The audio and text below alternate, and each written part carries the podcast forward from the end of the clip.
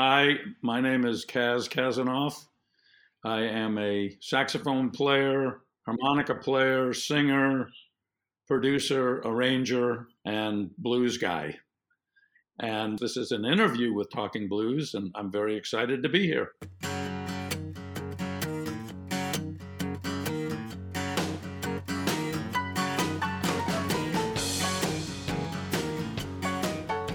So I am fascinated by how you got into music, and your mom had something to do with this. She did. Um, when I was a, a, pretty small child, um, a young child, she uh, was actually a student at Bennington College, and uh, my father was teaching there, so she had never completed her uh, undergraduate studies, so she chose to do it there while my father was teaching there, and she actually got a job uh, working for, I believe he was her English teacher, Stanley Edgar Hyman, a well known writer and poet and uh, critic, uh, but also um, an astounding record collector.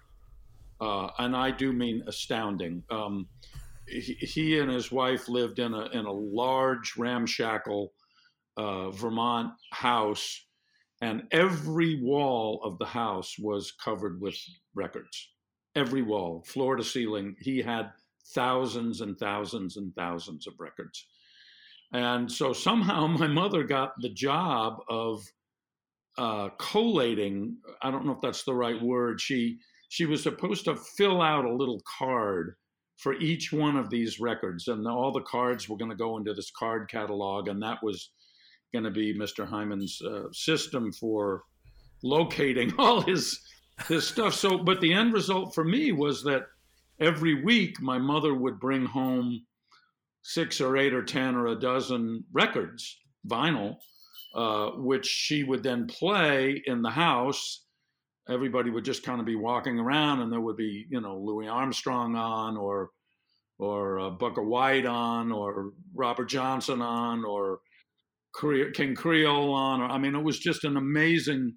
It was just week after week after week she was doing this and filling out these little cards, and so I was at the age then where I just assumed that that's what music was. I didn't really know any other music. I didn't know that there was classical music. I didn't really know that there was rock and roll or I just thought that what I was hearing was music because that's all I heard. And that was kind of my introduction to music was, you know, just a cavalcade of blues and early jazz stars.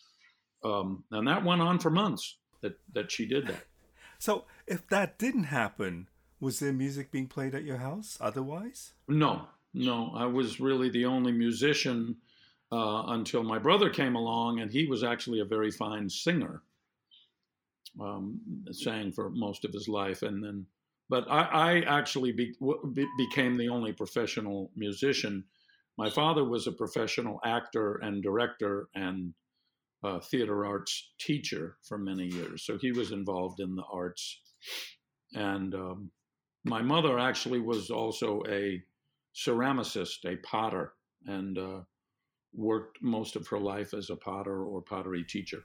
So there was a certain artistic element in your family. Oh yeah, yeah, yeah, completely. Yeah.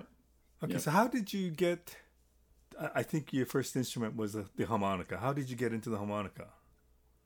That kind of happened when I was in high school, and um, some of my good buddies in high school, uh, Tom and Sam Clark, two brothers who I actually, believe it or not, I'm still in touch with all these years. Uh, they were guitar players, piano players, singers, and they kind of started to put together a little band. And they asked me if I wanted to be in the band, and I said, "Well, I don't really play anything." And they said, "Well, how about the harmonica?" So I started playing the harmonica in this in this band, and um, we actually, believe it or not, recorded a record, which is probably by now completely impossible to find. That was called the Juke String Band record, and we we recorded this in probably 19 oh I, I guess I want to say 1965 or something, and we recorded it at what was actually a very famous studio in Beacon Hill in Boston, where Joan Baez had recorded, and a lot of other people, a lot of very important folk musicians had recorded there. What kind of music was it? So that was quite. It was kind of. It was kind of, I guess, you know what what you might call Americana now. That term, obviously, nobody knew what that term was back then. There was a lot of blues on there. Um, there was a wonderful singer named Kim Brody, who uh, a woman who sang very very wonderfully well, and there was some harmony singing on there, and uh, it, it, just was kind of an eclectic record, uh, mostly covers of kind of older blues stuff, and um, honestly, I don't even still have a copy, uh, which is sad, but I, I do have a digital copy, so. Oh. Yeah. So, how old were you at this point? Well, let's see. I, I, I, started playing harmonica when I was about 12, 12 or 13. And uh, I, I just started picking up stuff from records that I, that I had. I remember the first song that I worked on was Libba Cotten. Elizabeth Cotten Uh, had a, had a song called Freight Train, which was probably one of her best known tunes and I tried to learn it on the harmonica. She, of course, played guitar and sang, but I learned the melody on the harmonica. And then gradually people started to explain things to me about the harmonica and different positions that you could play and on, on it and stuff. And, and then I guess somewhere down the road there, I discovered Little Walter. Uh, which is, you know, kind of like a beginning saxophone player discovering John Coltrane. It's like okay, you know, now now what? and but but so I spent literally about two years coming home from school every day and just sitting down with the little the best of Little Walter record and learning everything I could. I wore out one copy of that vinyl, and I had to go buy another one. It wouldn't even play anymore. I played it so many thousands of times. I can't imagine how difficult that would be to learn Little Walter just playing it by ear well, but I didn't know. I mean, I was just a, a kid. I didn't know that, I, like I say, that I was sort of tackling one of the the greatest of all ever harmonica players. To me, it was just fantastic music that I loved, and you know, it kind of came right out of that stream of stuff that my my mother had had been listening to that she had turned me on to. So, so the other thing is, from what I know, Boston has a very vibrant music scene, and it it also attracted a lot of great blues players to go through and play there all the time. And I, I presume that's the reason why there's so many great blues players in Boston. Yeah, there was a, a, a very good music, you know, blues scene there for uh, much of the time, but I, I wasn't really connected to that. I, I went uh, to college, I left Boston and I went to college in Chicago at the University of Chicago. And honestly, the primary reason why I went there was because I wanted to go listen to blues every night in Chicago, which, you know, so I, I, actually did that, uh, not every night, but maybe a, a, couple, three nights a week for most of the time that I was there. Then I moved back to Boston when I um, was done. Well, actually, I was coming back to Boston in the summers, but I, I more or less permanently moved back to Boston in 1972. And that's when I really kind of started to tap into the the blues scene in Boston. Um, I met uh, Johnny Nicholas and uh, David Maxwell and um, Ronnie Earl and uh, several other people um, Sarah Brown. Uh, eventually, we we all kind of had a band together, which uh, was called the Rhythm Rockers, and then later Johnny Nicholas and the Rhythm Rockers, and uh, Ron Levy was in that band also, and uh, so you know. But we were also friends with other musicians in the in the community in Boston, and that lasted for most of the seventies. What did you go to the University of Chicago? What were you majoring in? Uh, well, I I ended up majoring in music. I, I thought I was going to be a history major, and I was a history major for about the first year. And then, you know, music was just kind of really taking over my life. And I, I thought, well, geez, there's, there's no reason why I wouldn't just be a music major. So I became a music major.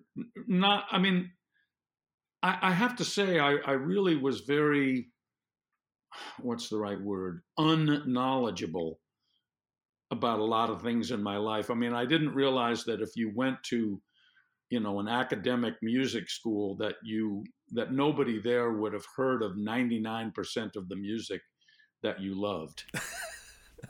It was a whole different world. It was a completely different scene completely different. And so i you know decided i was going to be a music major. And then as i was going along through there i realized wow this is i mean it's not that i didn't like it it's just it wasn't what i wanted to do in music. Was so it was I the focus more classical or? Oh yeah, okay. totally classical, and and yet I had a wonderful composition teacher, uh, Ralph Shapey, who was a marvelous composer, and uh, he taught me for a couple of years, and he actually was a really big influence on me, although perhaps not in the way that he he thought he might be, but but he was a street guy, and you know one of the few really street musicians that made it into academia. Um, he didn't come up through the ranks of academia. He wasn't a trained musician, but he was an extremely capable uh, composer and ran the, the new music ensemble at the University of Chicago. And, you know, I have recollect- recollections of going to rehearsals with, you know, an eight or nine or 10 piece ensemble and he would stop the band and say, "Hey, you played a C sharp instead of a C," you know, in the in the context of this very kind of atonal, you know. And I was like, "Wow, how could he have heard that?" You know, he was amazing. Ralph Shapey was amazing. He was a very cool guy. And at this point, are you playing the harmonica in school, or is yeah. this more okay? Yeah, I, I was uh, my freshman year. I used to play in my dorm room a lot, and um, one day I was playing, and um, somebody came along and and said, uh, "Hey," uh, called up to me to my window.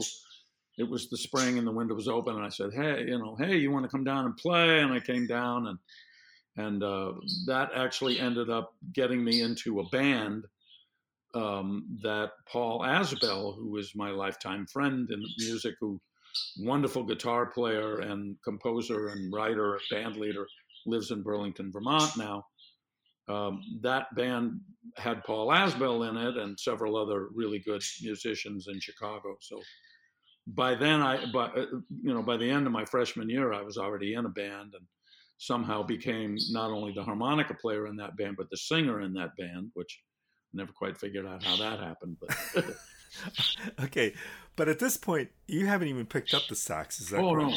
no, no, no. I, I I didn't really even think about playing the saxophone until maybe like 1970 or 1971. I'd already been in school for three years or so. And then, you know, I was listening to a lot of music, and a lot of the music that I was listening to was jazz, and I liked a lot of the saxophone stuff. And for some reason, I, again, you know, I, I, I have to say, I was a lot of the decisions that I made, I was really very clueless in my life, and I wouldn't say ignorant, but just you know. So for some reason, I thought that moving from the from the harmonica, which had a reed, to moving to the saxophone, which had a reed, would be a very smooth transition.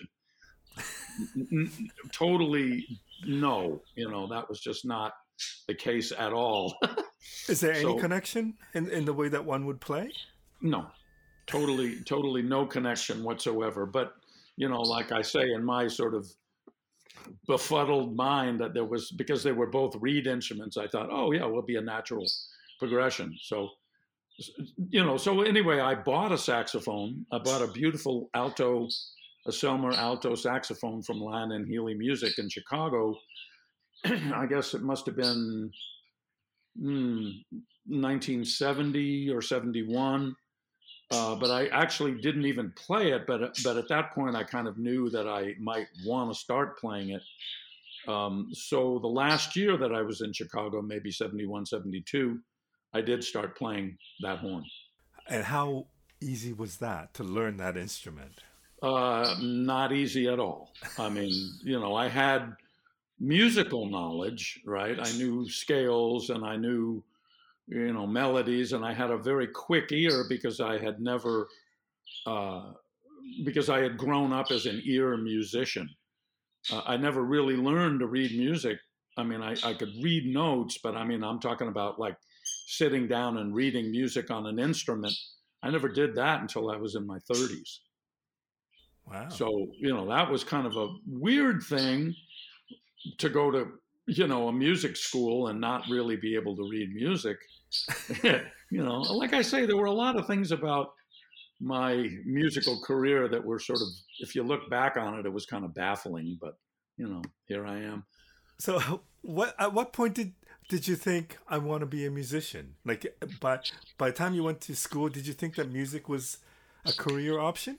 Yeah, I think by the time I got out of college, I, I was considering that music would be at least a part of my life, but I also had interest in sort of the some of the more academic sides of music, and so I decided I would enroll in Brandeis University in Boston. I moved back to Boston in in 1972, and I enrolled in Brandeis and and I was kind of in, interested in electronic music and electronic composition and stuff like that. And they had the equipment there uh, at Brandeis. I later found out that they didn't have anybody there who knew how to run it or even really cared very much about it. And so I was kind of on my own there. And and um, so I, I did that for a good part of a year, and then we had a sort of a, a family uh,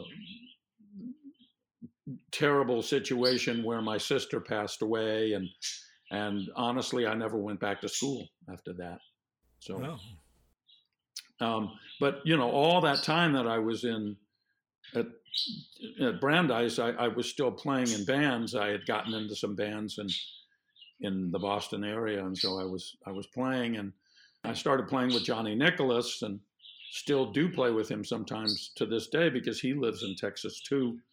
And uh, I remember I was playing harmonica in that band. That was the Rhythm Rockers, and Johnny came up to me one night and he said, "Well, hey man, I uh, I hear that you you have a saxophone. You play the saxophone." I said, "Well, honestly, I've only been playing it for a couple of months, and I'm I'm really bad at it." And he said, "Well."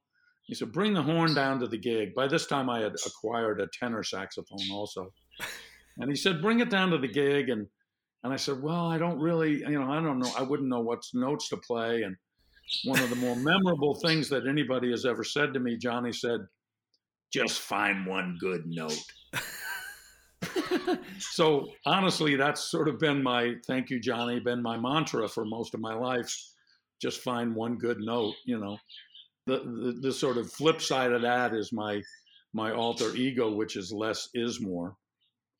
And um, you know, it just became. I, I think because I was a harmonica player first, you know, and sometimes I mean, you don't have to play a lot of notes on the harmonica to make a a statement or you know to contribute or be a a strong player on the instrument. You don't have to play a lot of notes, and of course, with the saxophone there were people all around me who were playing a lot of notes on the saxophone.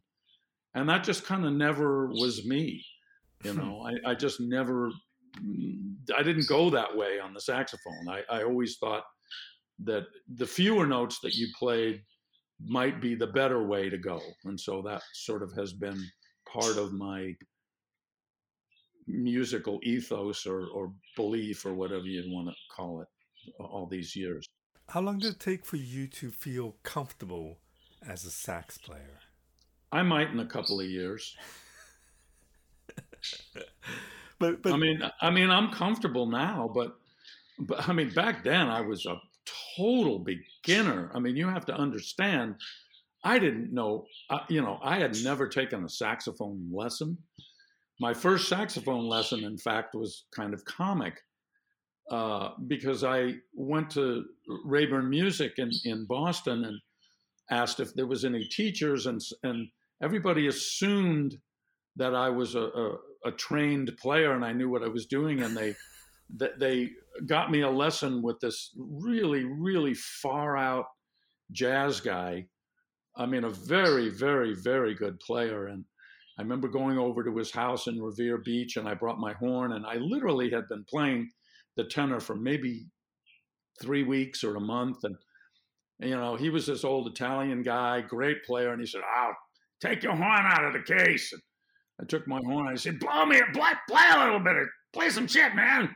And so I played, you know, in my own inimitable three-week-old style, and he looked at me, and his eyes kind of bugged out of his head, and he said, "Play some more." And I played some more, and he looked at me and he said, "Man, you into some deep shit." where did you get that sound? and I, I told I, at, at, that point I thought, well, I better set the record straight. And I told him, I said, man, I've only been playing for three weeks, and he he fell on the floor laughing. He, he wasn't laughing at me, but he was laughing uncontrolled. He laughed for like five minutes. It was so funny. He thought it was so hilarious that I had, you know, developed this crazy wild sound. And he was a kind of a well-known free jazz guy, and you know really a monster player. So anyway, that was my first saxophone lesson. Did you consider going into jazz? That's a difficult question. I played jazz gigs for a lot of my life, especially after I moved to Austin. Um, I, I, I started working on jazz tunes and learning jazz tunes and I uh, started. I I, I began to teach myself how to read music because I had, like I said before, I had never really properly learned how to read music, and and I got into a, a jazz band, uh, a big band. That uh, the guys were very nice to me and very lenient, and allowed me to sort of you know play in the band even though i was really struggling with the reading aspect of it uh, but I worked on it. I worked on it hard. I worked on it for an hour or two or three a day, just working on reading and improving my sound on the horn and stuff like that. So, um, a- after a while, I started a group actually with Denny Freeman, a wonderful guitar player from Austin who passed away, unfortunately, a few months ago. And we started a group called Kaz Jazz. And I, I kept that group together for years. And um, you know, we played a lot of old standards and swing stuff and jump stuff and stuff that I wrote. Um, it wasn't, you know, earth shaking modern jazz or anything like that, but it was, it was fun and it was cool. And we had a few gigs and, you know, played parties and weddings and clubs and stuff like that. And, you know, it was cool. Did you ever think about going into freeform jazz? No, no, I never thought about that. That never was my bag uh, I, you know, I was always a kind of an old school player. Uh, and I have to say now, you know, at this point in my life, I, I, I don't really consider myself a jazz player.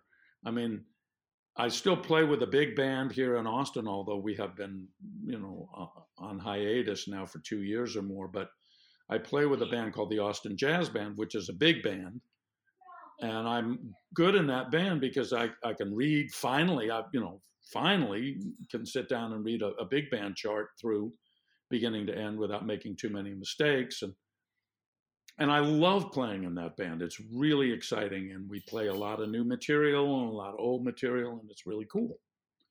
So that honestly is about the extent of my being a jazz musician these days. I don't do a lot of jazz gigs anymore most of my work is, is blues work. If we go back to Chicago, speaking of blues, and the time that you spent at college, and and the nights that you would go out and see the blues musicians, the greats, can you just share some of those experiences with me and what that might have meant to you as a young musician seeing Muddy Waters? Yeah, I mean, I, there were so many great players that we went out to hear, uh,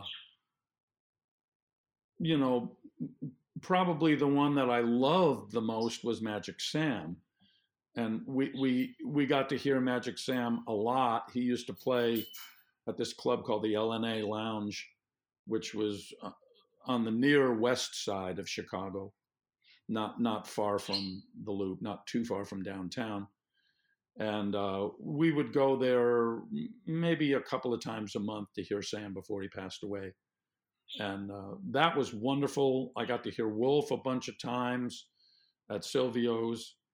Um, but there were a lot of other clubs that we we went to Theresa's a lot and heard you know Buddy Guy and Lefty Diz and um, Hubert Sumlin and you know there were just a lot of different places that we went to hear music and it, you know it was all stuff that I loved. Some of the clubs were difficult. Um, we we went to Pepper's Lounge a lot, and Pepper's Lounge was a scary place to be, you know. So um, you know, I don't know. There were so many different clubs that we went to. I wouldn't even know where to start. Wolf was always incredible performer. I I I was very thankful to be able to be in Chicago at sort of the the tail end of that last generation of great black blues musicians that mm, you know grew up or, or moved to Chicago from the South, and you know they they just I just absorbed so much from what they did. You know, it was it was a huge part of my life, really, to be able to experience all of that. And did you think this is what I want to do at that point? Yeah, I think I was coming around to, to thinking that. I mean, I I I don't think I really understood what it would be like to be a musician um, because I really didn't have much to go on, you know, that in terms of that way. But um, later, I got to be friends with Big Walter Horton, and uh, he he kind of was a mentor to me in a way in terms of how to live as a musician and you know how you carry yourself and what you do and how to practice and stuff like that. Wow. That must have been a very valuable lesson. Oh yeah. Oh yeah. Yeah. Walter was an amazing, amazing human being. Uh, what made you decide to move to Austin? Well, in so in the '70s, I was in a band, as I mentioned, the Rhythm Rockers, with uh, Johnny Nicholas and uh, Sarah Brown, and at that point, Ronnie Earl was playing guitar too, and um, we uh, we went to we went we went on a little shoestring tour down through Charlotte and Atlanta and New Orleans and Lafayette and ended up in Austin. This was in 1978 in the spring, and we ended up in Austin. That had been our goal to to end up in Austin and and uh, open gigs, uh, do opening uh, slot gigs for Asleep at the Wheel and the Thunderbirds and other people in Austin. And so we actually spent, if I remember correctly, about two and a half months sleeping on people's couches in Austin in the spring of 1978. And I loved it. I mean, I just, I loved Austin. I thought it was just an amazing place. And the music scene was so cool and there were so many great musicians and i had already met the thunderbirds uh, at that point in in boston they'd come up to play several times and so they were kind of buddies of mine and of course jimmy and i are still good friends but you know the the the, the whole scene in austin seemed like such a cool thing i decided i i would kind of think about or work on mo- moving to austin at some point. and that didn't happen right away because I was actually uh, uh, working with Sugar Ray and the Bluetones in the Boston area for 79 and 80 and and part of 81 Johnny Nicholas had by that time moved himself to Texas so the rhythm rockers kind of fell apart and um, 1981 um, Franny Christina who had been the original Rhythm Rockers drummer, called me and he said, Hey, you know, Marcia Ball is looking for a sax player in Austin. One thing led to another, and I got the gig with Marcia and moved to Austin. Just packed up my car and drove down here. That was uh, right around the winter of 81, 82. At this point, how much harmonica playing are you doing and how much of it is sax? It was a, a lot of both. Um, okay. I didn't play harmonica that much with Marcia, but at, right after I moved to Austin, I met Angela Strehli and I started playing at Antone's a lot in the house band. I almost right away, Clifford heard who I was and Clifford Antone, that is the uh, the the owner of, of Antone's, and you know he was very very welcoming to me and very generous and and uh, very friendly and you know immediately invited me down to the club and so I started on my off nights with Marcia. I was playing in the house band very quickly in Austin and also playing with Angela Strehli and her band. And playing with Angela, I was really doing a lot of both. I was playing harp and sax both. And is it around this time that you started working with Blacktop Records? It was shortly after that, yeah. I had been playing in New Orleans with Marcia because, of course, that was kind of outside of Central Texas. That was her main market, really, was the New Orleans area and we went there for Mardi Gras and went there one, pretty much once a month to play, you know, Tipitina's or or wherever. And so I met uh, Hammond Scott and Nauman Scott pretty early in the game there when I was playing with Marcia. They would come out to the gigs. And when Hammond and Nauman Scott decided to put Blacktop Records together, they got in touch with me to see if I wanted to do some recording sessions um, they had already done a couple of sessions, but then we did the Wild the Wild Kingdom record with Ron Levy. Ronnie Earl was playing on that, and and uh, a lot of other wonderful musicians. It was great record. And then you know I started playing with uh, sessions with Anson, Funderburgh, and you know before I knew it, coming into the mid '80s, there I was flying to New Orleans almost every month to do a session for with with, with Blacktop Records for Hammond and Nauman Scott. I presume by this time you're pretty comfortable on the saxophone, right? you know, it's funny because I, I look back at, at that era of the 80s and, you know, it, it was the golden era, really. I mean, I was playing with literally dozens of different blues and rhythm and blues and sometimes jazz stars at Antone's. We were the house band. So, you know, we were backing up every week, every weekend, different great players from Albert Collins on down. And I was doing the blacktop sessions and I was working with Angela and I had Kaz Jazz going on. And I mean, it was a, a marvelous time for me to be a player um, and you know, I, I sometimes I get to hear back things that I played back then, like in the studio, or and I mean, I was pretty good back then. You know, I mean, I I I, I wasn't a bad sax player uh, in that in the the genre that I loved, which was blues and rhythm and blues and jump swing stuff. What do you think it is about you that got you all these opportunities to work with so many different musicians, to be on so many records? What quality do you possess that that might have made you? Well, I don't think it was any one quality, but I but but one thing I can mention is that I have, and I mentioned this before, a very quick ear.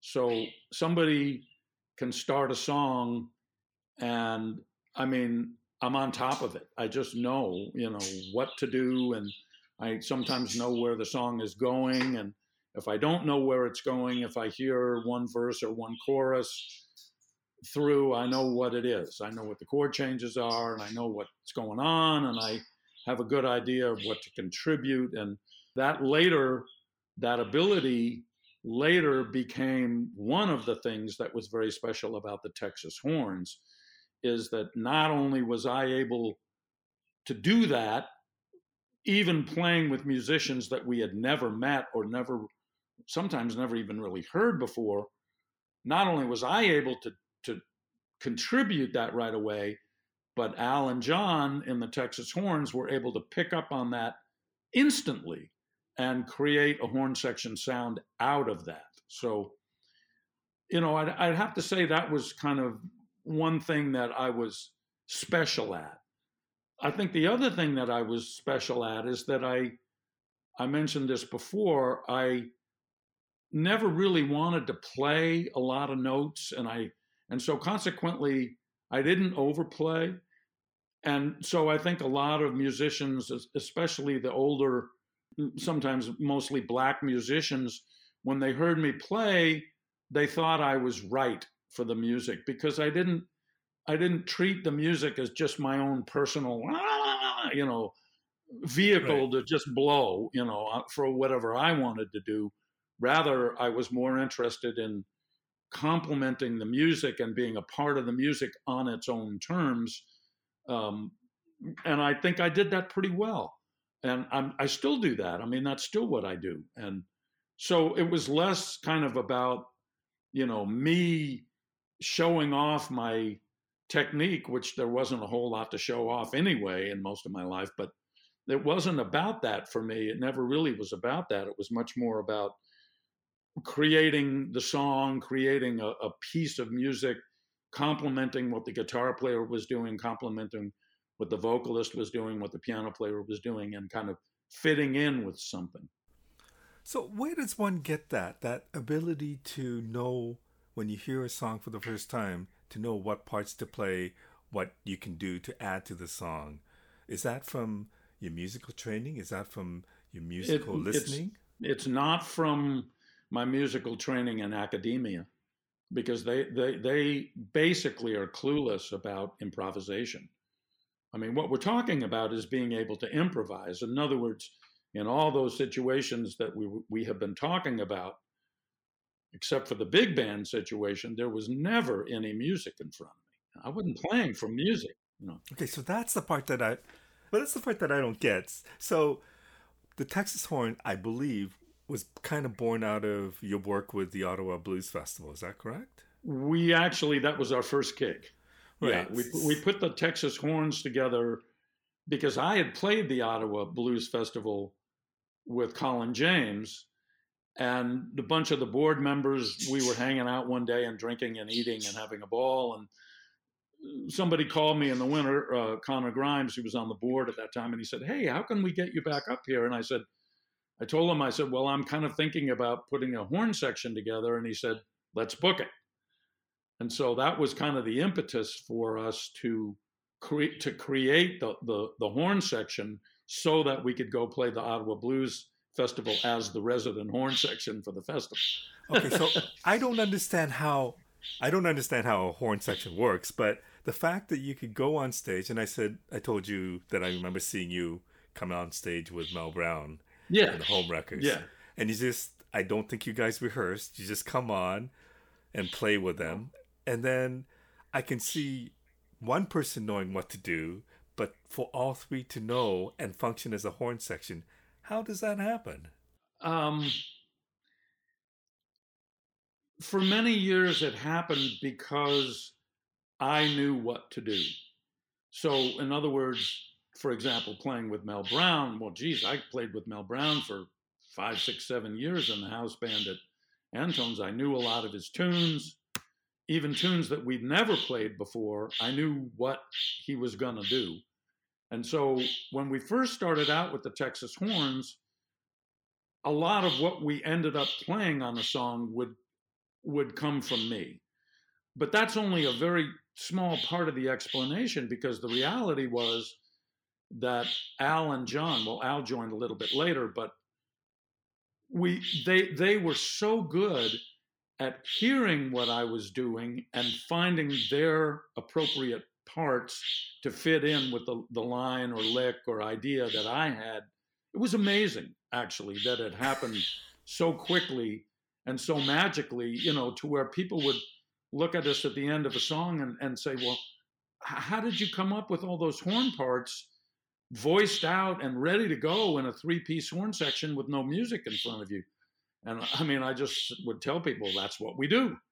You know, that's what we've always done. We always had that ability because because I think, like me, the other guys in the Texas Horns are ear players. Now, John Mills and, and Al too are magnificent readers, better readers than I, and writers, but they also were always always ear players first and foremost. They always could hear and create really quickly.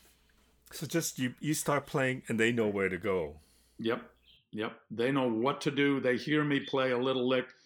Uh, you know, sometimes I'll just whisper something in their ear or or make a little hand signal sometimes because there's certain things that we do, you know, in certain situations where, you know, we'll, we'll play a certain kind of thing and just little things that I do with my horn might be a, a clue, a cue to them for for what to do um, it's it's kind of magical, you know. I have to say it's mysterious, but but anyway, the point I was going to make is that now it's kind of gotten to be a little bit more reciprocal. So, like John will come up with an idea, or Al will come up with an idea, and I'll adapt to that the same way that they had been adapting to me. So it's gotten to be much more of a mutual thing. And then, of course, when we started recording as the Texas Horns you know, different people would come up with different ideas and different songs and stuff like that. And that that's when it really became sort of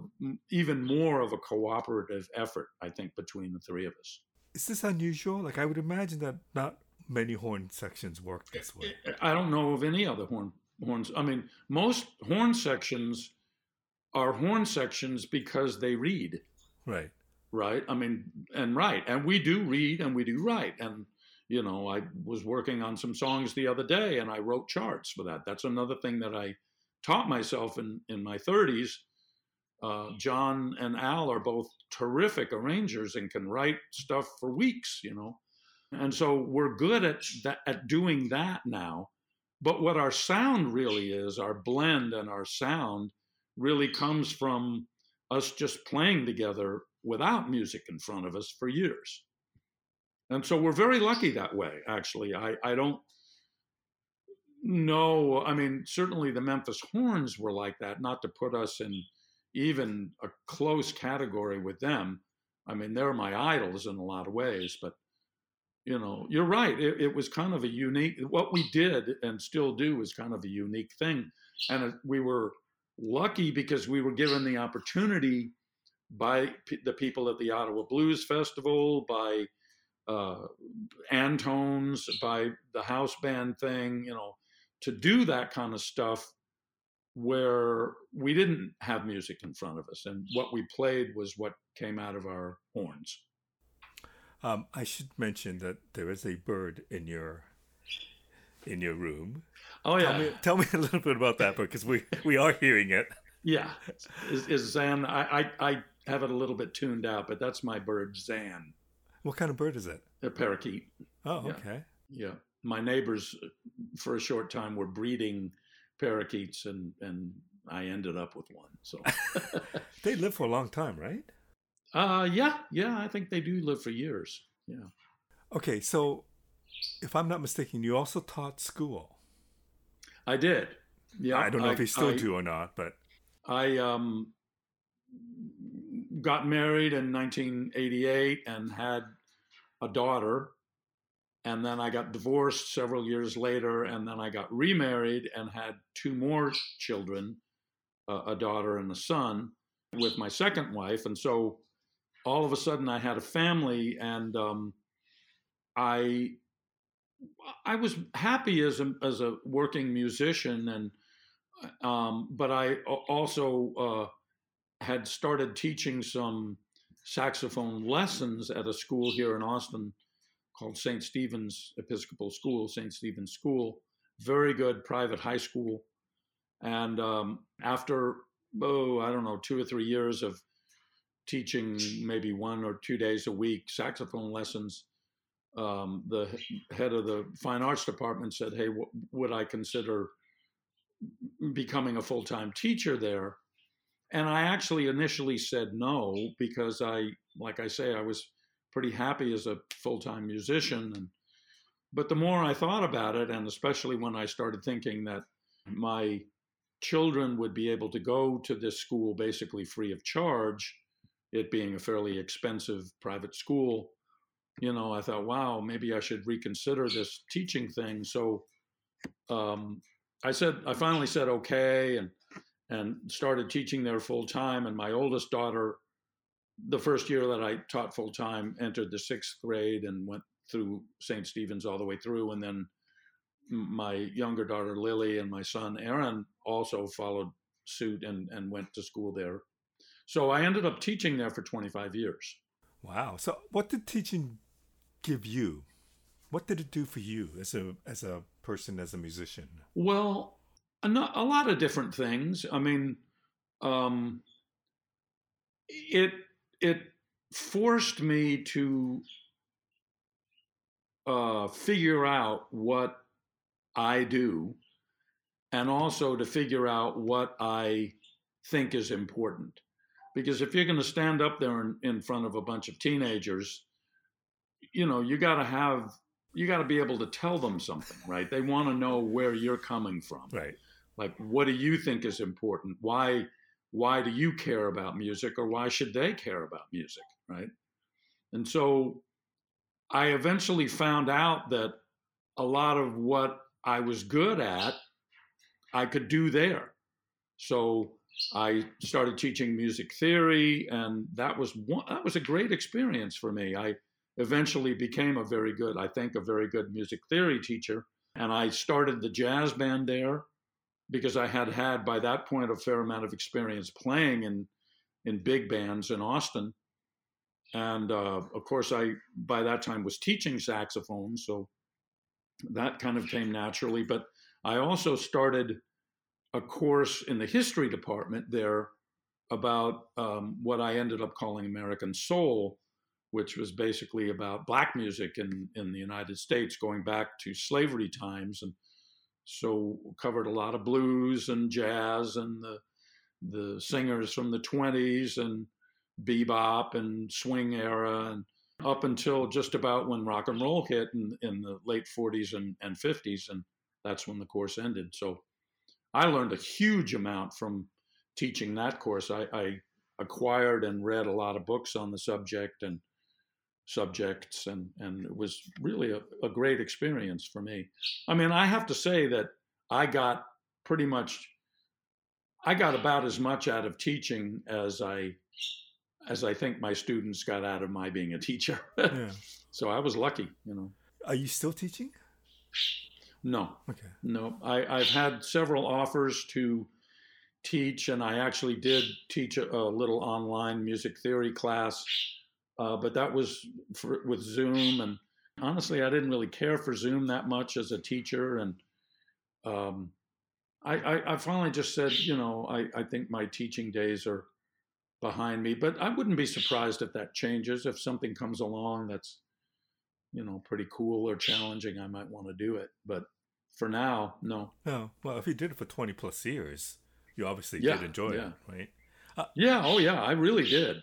I loved working with the, with the kids. Um, I found it very natural, and uh, I, I, really enjoyed the company of the kids and some of the the other faculty and occasionally parents that were associated with the school. So I wonder, like when I think of you, and partly because of the Texas Horns, I think of Texas. But obviously, you didn't start off in Texas. You you moved to Austin and and took some time to make a name for yourself. But there was a lot of artists that you've worked with, like Marcia Ball, like many artists in, in Texas that that one connects with you. Um, when did Texas become home to you? When did it feel like you were a Texas musician? Well, my joke about that is that, you know, when you've lived in Texas for 50 years, they'll allow you to be buried there. so I, I still have another, what, uh, nine years to go. but no, I, I think, I, I think I, I, the, the longer I lived in Austin, the more it was clear to me that I really loved Texas and I, I really wanted to be in Austin and I didn't want to go anywhere else. Um, for a while, I, I entertained the idea that after I retired from teaching at St. Stephen's, I might move back up to Boston. Um, my parents had passed away, and and they left me their condo up there, and I kind of thought that I might want to move back up there, but nah, you know, I don't want to anymore. And and, so. and musically, like like we we were talking about the fact that Boston is a very musical city. You spent some time in Chicago, and Austin is obviously a very musical city. Can you talk about how each one of them has influenced you and made you who you are? Well, I think Chicago mainly was just such an education for me. I there's no substitute for going out and hearing music two or three nights a week. I mean, that was just such a treat, and and I I I just got so much of that in my head not even in a way that I could really verbalize it, but it just became part of who I was that I was able to listen to so many great musicians in Chicago and sometimes get to know them a little bit and and enjoy their company and enjoy their music and I had so much respect for what they did. Um, it, it was an education, but it was an education unlike going to school. It wasn't like academic an academic education. It was just kind of being there and listening to that music night after night after night and getting to know the players and and also just getting getting to see what what the social reality of blues music was in Chicago. It was black clubs with a sprinkling of white people in there and, you know, we would go to the L&A lounge on a Friday night hear Magic Sam. And, you know, we might be the only two white people, my buddy Clyde and I, or whoever I went down there with, might be the only two white people in the room, or maybe there'd be two or three or four others. And, and yet it was a really cool scene and by and large a very friendly scene. And just to see what what the music meant to the people that came into that club weekend after weekend or night after night or whatever. That was that was what really was an education for me to see what the role of the music was in their lives. And then I realized that I mean now I'm that role in people's lives now. Whether they're white or black, it doesn't matter, you know. You have produced a number of artists, including a few who come from outside of the United States. I think you you worked with a Finnish singer. You've worked with Australian musicians. Yeah. Does their perception of the blues from coming from out of the states is it any different? Does, does anything about their perception of the blues that surprises you? Um, I think with when I produced Ina Forsman's two CDs, I think I what was striking about her was that she she she was attracted to and learned blues very very quickly. And it was a huge part of her life but she also was listening to uh i don't know is pop singers the right word? Popular singers right. you know? And so it was kind of an education for me to see how within her life and her thinking and her musicality, blues and uh, like a pop singer or a an alternative rock singer or something, there wasn't a, a kind of antagonism between those two things. Whereas for me, there might have been, you know, and that was cool. Mm-hmm. That was really cool. Um, but anyway, you know, you, you you if you're lucky, you learn as much from the people that you produce as you as you as they get from you. um, I'm going to wrap this up, but let me ask you one final question. Tell me about this amazing journey that wasn't really planned, that had no goals set at the very beginning. Tell me how, when you look back on it, how do you, how do you look back on this amazing musical journey? Well, I mean, it's uh, it's it's a lot. I have I feel a lot of I don't know if gratitude is the right word, but I just I'm I'm happy that I was able to be a blues musician for so many years. I mean, I've seen friends of mine give it up. I've seen friends of mine die, pass away, move away. Uh, and, you know, that I can still be playing blues at my age and producing it and writing songs that are very blues influenced or rootsy influenced. It's pretty cool, you know, that I've been able to do that all these years. I never was very ambitious as a musician, you know, in other words, I didn't see myself playing with the Rolling Stones or with Tower of Power or with some big jazz, you know, that that that never was I never had the ambition to do those things. What I had the ambition to do was to show up and play my gig, my blues gigs, night after night, week after week. Um, the other night I played with Marcia Ball, and you know I hadn't played with her in several years, and we played a three-hour gig, and I loved it. I mean, it was so much fun to play with Marcia again, and you know when you're when you're involved in blues music, it, it's really not that big of a world. You know, I mean, it's not like rock and roll or or classical music or whatever, where there's thousands and thousands of people doing it or wanting to do it. Or blues is a much much smaller community, and that's been kind of cool over the years to.